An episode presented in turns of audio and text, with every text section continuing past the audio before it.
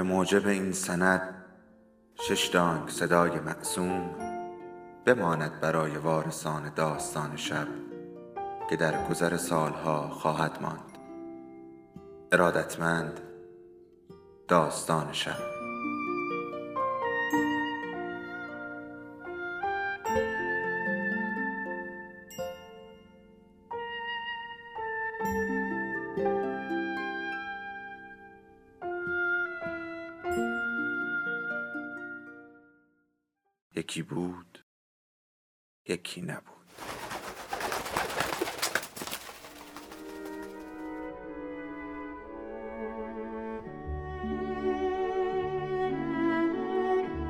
انسان در جستجوی معنا. نویسنده ویکتور فرانکل. مترجم علیرضا ارجا. انتشارات شمشاد.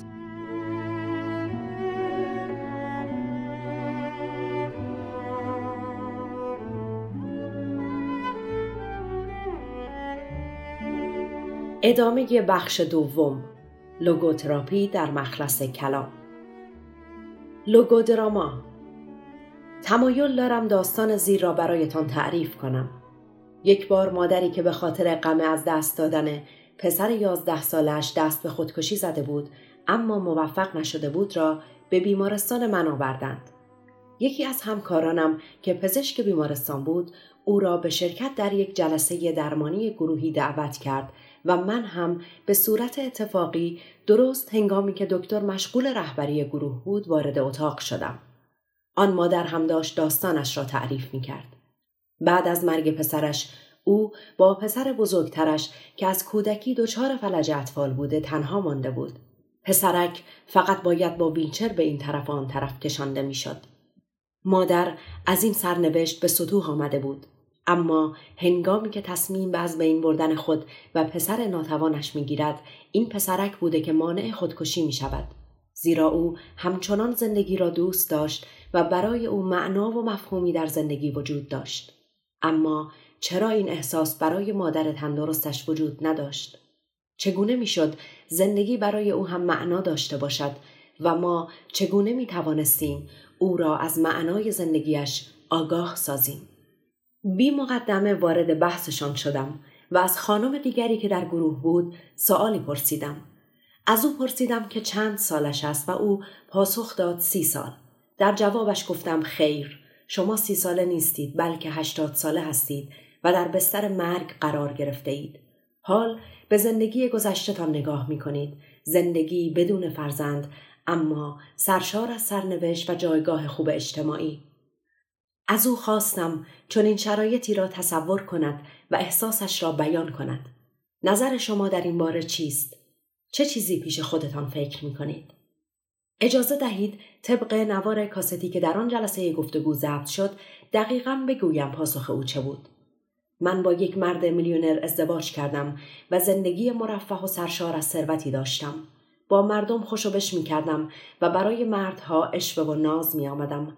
اما حالا هشتاد سال دارم و هیچ فرزندی ندارم. به عنوان یک پیرزن وقتی به گذشتم نگاه می کنم مفهومی در آن نمییابم. در واقع باید بگویم در زندگی یک بازنده واقعی بودم. سپس از مادر آن پسر ناتوان درخواست کردم که زندگیش را درست شبیه همین ماجرا تصور کند. بیایید سخن او را هم که بر روی نوار کاست ضبط شده با هم بشنویم. من آرزوی فرزندی داشتم و این موهبت به من عطا شد. یکی از پسرانم از دنیا رفت و می توانستم از بار مسئولیت فرزند دیگرم که ناتوان است شانه خالی کنم و او را به بهزیستی بفرستم. با اینکه او ناتوان و درمانده است اما باز هم پسر من است و تمام تلاشم را کردم تا زندگی را برای او ممکن کنم. من از پسرم انسان بهتری ساختم همانطور که چشمان مادر غرق در اشک شده بود ادامه داد. من به شخص می توانم با آرامش به گذشتم نگاه کنم و می توانم بگویم که زندگیم سرشار از معنا بوده است و با تمام وجود سعی به تحقق آن معنا کردم. من تمام تلاشم را کردم و چیزی برای پسرم کم نگذاشتم. من در زندگی شکست نخوردم. او با نگاه کردن به گذشتهش از جانب بستر مرگ ناگهان توانست معنای زندگیش را دریابد معنایی که تمام درد و رنجهای متحمل شده اش را در بر می گرفت. از طرفی هم متوجه شد زندگی کوتاه پسرش که مطمئنا سرشار از شادی و عشق بوده می‌تواند خیلی ارزشمندتر از هشتاد سال زندگی بی سمر باشد. مدتی که گذشت سوال دیگری را مطرح کردم. این بار خودم را مخاطب گروه قرار دادم. سوال این بود آیا میمونی که برای ساختن واکسن فلج اطفال مدام زیر تزریق قرار می‌گیرد می تواند معنای درد و رنجش را دریابد؟ همگی با هم پاسخ دادند البته که نه. میمون به خاطر عقل محدودش توانایی ورود به دنیای انسانها تنها دنیایی که درد و رنج در آن مفهوم پیدا می کند را ندارد و سپس سؤال بعدی را در پی آن پرسیدم. در مورد انسانها چه؟ آیا مطمئن هستید که دنیای انسانها نهایت تکامل جهان هستی است آیا امکان ندارد ابعاد دیگری وجود داشته باشد؟ دنیایی فراتر از دنیای انسانی؟ دنیایی که رنجهای بشر پاسخ نهایی خود را در آن خواهند یافت؟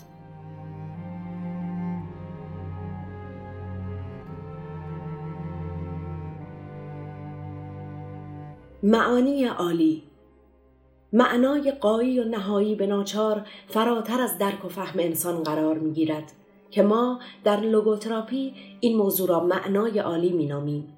چیزی که از انسان خواسته شده آن نیست که بر طبق آموزه های بعضی فیلسوفان اگزیستانسیالیسم آدمی باید از زندگی پوچ خود رنج ببرد و آن را تحمل کند بلکه انسان باید ناتوانی خود را در فهم معنای بیقید و شرط زندگی اقلانی بپذیرد. روان پزشکی که از موضوع معانی عالی فراتر می رود دیر یا زود ممکن است شرمنده بیمارانش شود درست همانند من که در مقابل پرسش دختر شش سالم درمانده شدم. او از من پرسید چرا ما خدا را مهربان صدا می‌زنیم؟ و من جواب دادم همین چند هفته پیش تو از بیماری سرخک رنج می بردی و خدای مهربان تو را بهبود بخشید. دخترم از پاسخم قانع نشده بود و گفت خب اما بابا فراموش نکن که او خودش بیماری سرخک را فرستاده بود. به هر حال اگر یک فرد بیمار عقاید مذهبی مستحکمی دارد ایرادی نیست که درمانگر از این اعتقاد و باورش در روش درمانش استفاده کند. به بیان دیگر روان درمانگر می تواند خودش را جای بیمار قرار دهد که من هم یک بار این کار را انجام دادم. روزی یک خواهام از اروپای شرقی نزد من آمد و داستانش را برایم تعریف کرد. او همسر و شش فرزندش را در کوره های آدم سوزی آشویتز از دست داده بود و به تازگی هم متوجه نازا همسر دومش شده بود. من متوجه شدم که تولید نصر تنها معنی زندگیش نیست که اگر اینطور بود زندگی خودش بیمعنا می‌شد و چیزی که بیمعناست را نمی‌توان با جاودانگی و تداوم معنا بخشید. اما این خاخام گرفتاری های زندگیش را از دیدگاه یک یهودی ارتودکس ارزیابی می کرد و این موضوع که پسری ندارد تا بعد از مرگش برایش دعای رحمت و آمرزش بخواند بسیار آزارش می‌داد. اما من تسلیم نشدم و سعی کردم با پرسشی به او کمک کنم. آیا شما به دیدار مجدد فرزندانتان در بهشت اعتقاد دارید؟ اگرچه سوالم منجر به جاری شدن اشکهایش شد ولی حالا دلیل واقعی ناامیدیش جلوی چشمانش آمد. او گفت از آنجایی که فرزندانش بی گناه و پاک کشته شدند جایگاه بالایی در بهشت خواهند داشت. اما او به عنوان یک انسان انسان گناهکار نمی‌تواند چنین جایگاهی را در بهشت برای خودش انتظار داشته باشد. در جواب گفتم خواهم. آیا این امکان وجود ندارد که دقیقا همین موضوع علت زنده بودن تو باشد؟ تا به این ترتیب در طول این سالهای رنج و عذاب نه به اندازه فرزندانت بلکه تا مقداری مانند آنها پاک شوی و در نهایت آنقدر ارزشمند باشی که بتوانی در بهشت به آنها ملحق شوی. مگر در مزامیر نیامده که خداوند اشکهای بندگانش را نگه میدارد؟ پس شاید هیچ کدام از رنجهایت بیهوده نباشد. بعد از سالها برای اولین بار او احساس خلاصی از رنج و عذاب و آرامش را تجربه کرد. آرامشی که حاصل نگرشی بود که برای او به وجود آمده بود.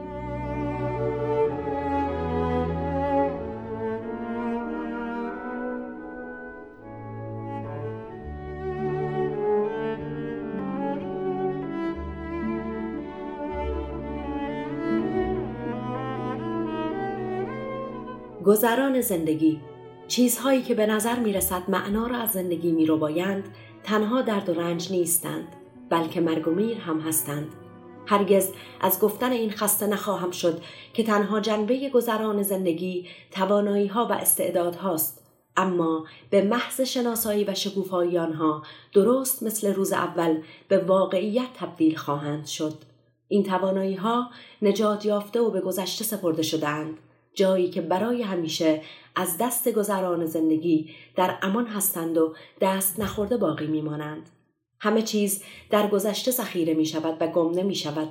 به این ترتیب گذرایی زندگی از معنای آن نمی کاهد بلکه در ما احساس مسئولیتی در قبال شناخت و انتخاب ما در گذران موقعیت ها به وجود می آورد. انسان مدام درگیر انتخاب میان حجم عظیمی از توانایی هایش است و به این فکر می کند که کدام یک نیاز به شکوفایی دارد و کدام محکوم به نابودی است. اینکه کدام انتخاب باید به واقعیت تبدیل شود و برای همیشه همچون رد پایی در شنزار زمان جاودان بماند در هر لحظه از زندگی انسان باید بین بهتر و بدتر انتخاب کند و تصمیم بگیرد که کدام یک تصویر ماندگاری از او بر جای می‌گذارد زیاد مطمئن نیستم اما انسان معمولا در کشتزار زندگی به خوشه های به جا مانده می نگرد تا به انبار توشه گذشته جایی که همه خوشی ها و رنج ها و کردارش نهفتند هر چیزی که در گذشته انجام شده را نمی‌توان انجام نشده انگاشت و هیچ چیز در گذشته از بین نمی رود. بهتر است بگویم بودن مطمئن ترین نوع هستی است. لوگوتراپی یادآور می شود که گذرا بودن وجود انسان نه تنها باعث انزوا و بدبینی نمی شود بلکه انسان را به فعالیت و تلاش وامی دارد. برای روشنتر شدن مطلب باید اضافه کنم که شخص بدبین به انسانی شباهت دارد که با ترس و نگرانی به تقویم دیواریش نگاه می کند که با گذشت هر روز از برگهایش کاسته و باریکتر می شود. در عوض شخصی که با مشکلات زندگی فعالانه مقابله می کند شبیه انسانی است که هر برگ از تقویم سرشار از موفقیتش را جدا می کند و بر پشت آن یادداشتی می نویسد و به طور منظم کنار برگه های جدا شده قبلی دستبندی می کند و می تواند با غرور و شادی به تمام این یادداشت های ارزشمند و روزهایی که به بهترین نحو زندگی کرده است بنگرد. برای چنین آدمی گذران زندگی و پیر شدن اهمیتی دارد؟ آیا او دلیلی دارد که به جوانان حسادت بورزد یا برای جوانی از دست رفتش قصه بخورد؟ اصلا دلایل حسادت او به جوانان چیست؟ برای فرصتها و موقعیتهایی که یک جوان دارد؟ آیا برای آیندهی که پیش رو دارد باید نگران باشد؟ او پیش خودش می‌گوید نه ممنون به جای موقعیت ها و امکان ها من گذشته ای مملو از واقعیت دارم نه فقط کارهای واقعی که انجام دادم و عشقهای واقعی که ورزیدم بلکه رنجهای واقعی که شجاعانه متحمل شدم همین رنج ها هستند که بی نهایت به آنها افتخار می کنم و هرگز اجازه نمی دهند حسد در من شکل بگیرد. لوگوتراپی به عنوان یک روش ترسی حقیقی مانند مرگ را نمی‌توان به وسیله تفسیر روانپویایی کاهش داد. از طرف دیگر هم یک ترس عصبی مانند ترس از مکانهای شلوغ را نمی‌توان به وسیله مفاهیم فلسفی درمان کرد. اما لوگوتراپی روشهای خاصی برای کنترل چنین مواردی ارائه داده است. برای اینکه متوجه شوید این روش چگونه عمل می کند برای شروع موردی را ذکر می کنم که به طور رایج در افرادی که اختلال عصبی دارند مشاهده می شود به نام استراب پیش بین. مشخصه این ترس این است که هر آنچه بیمار از آن بترسد به سرش خواهد آمد. به عنوان مثال شخصی که از جمع خجالت می کشد وقتی وارد اتاقی شود که عدهای در آن حضور داشته باشند به طور حتم در این شرایط خجالت زده خواهد شد.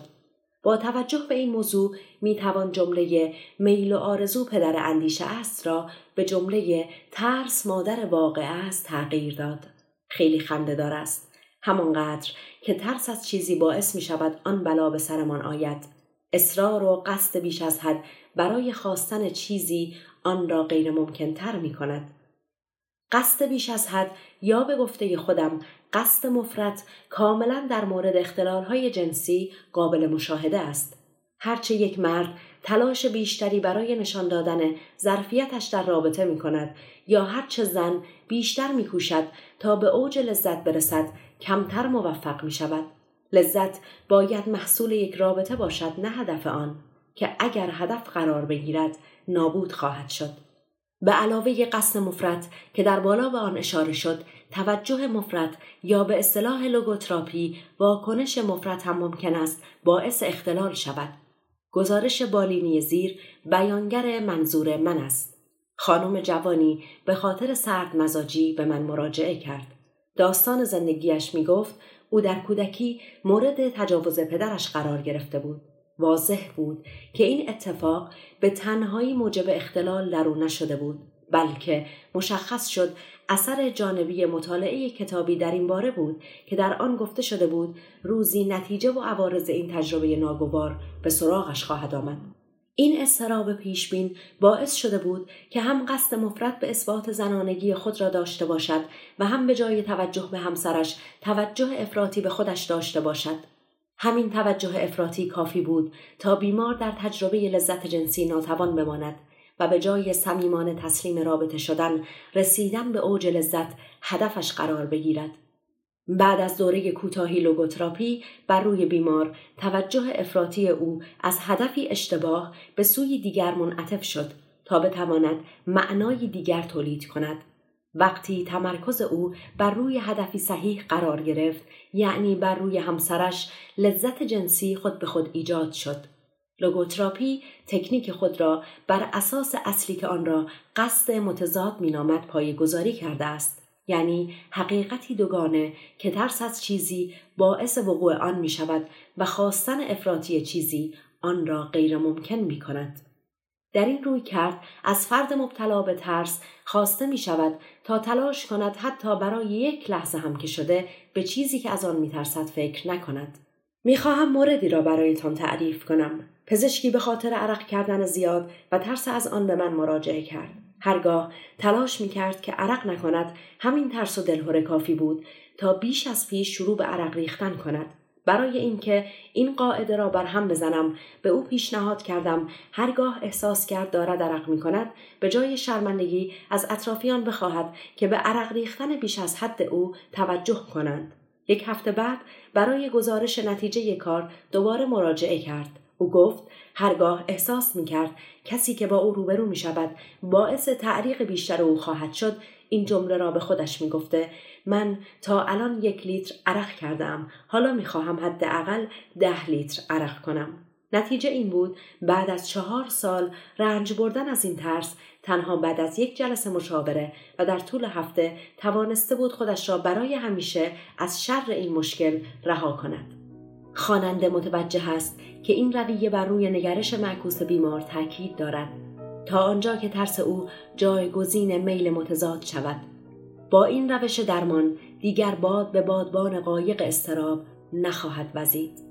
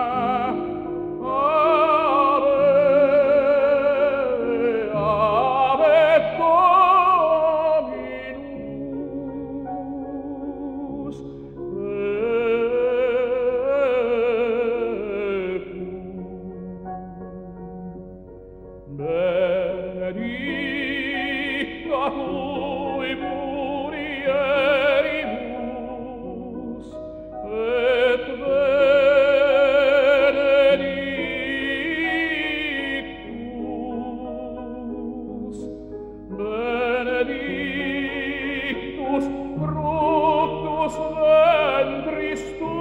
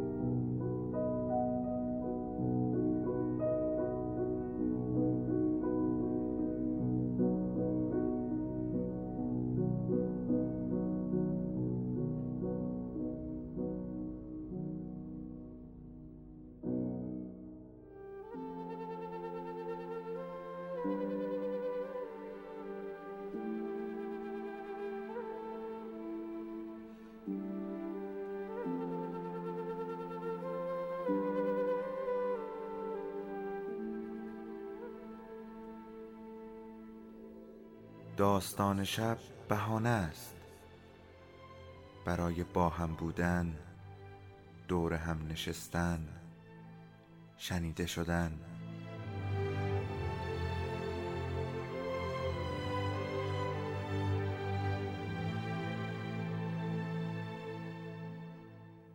صدای افسانه ها رو میشنویم.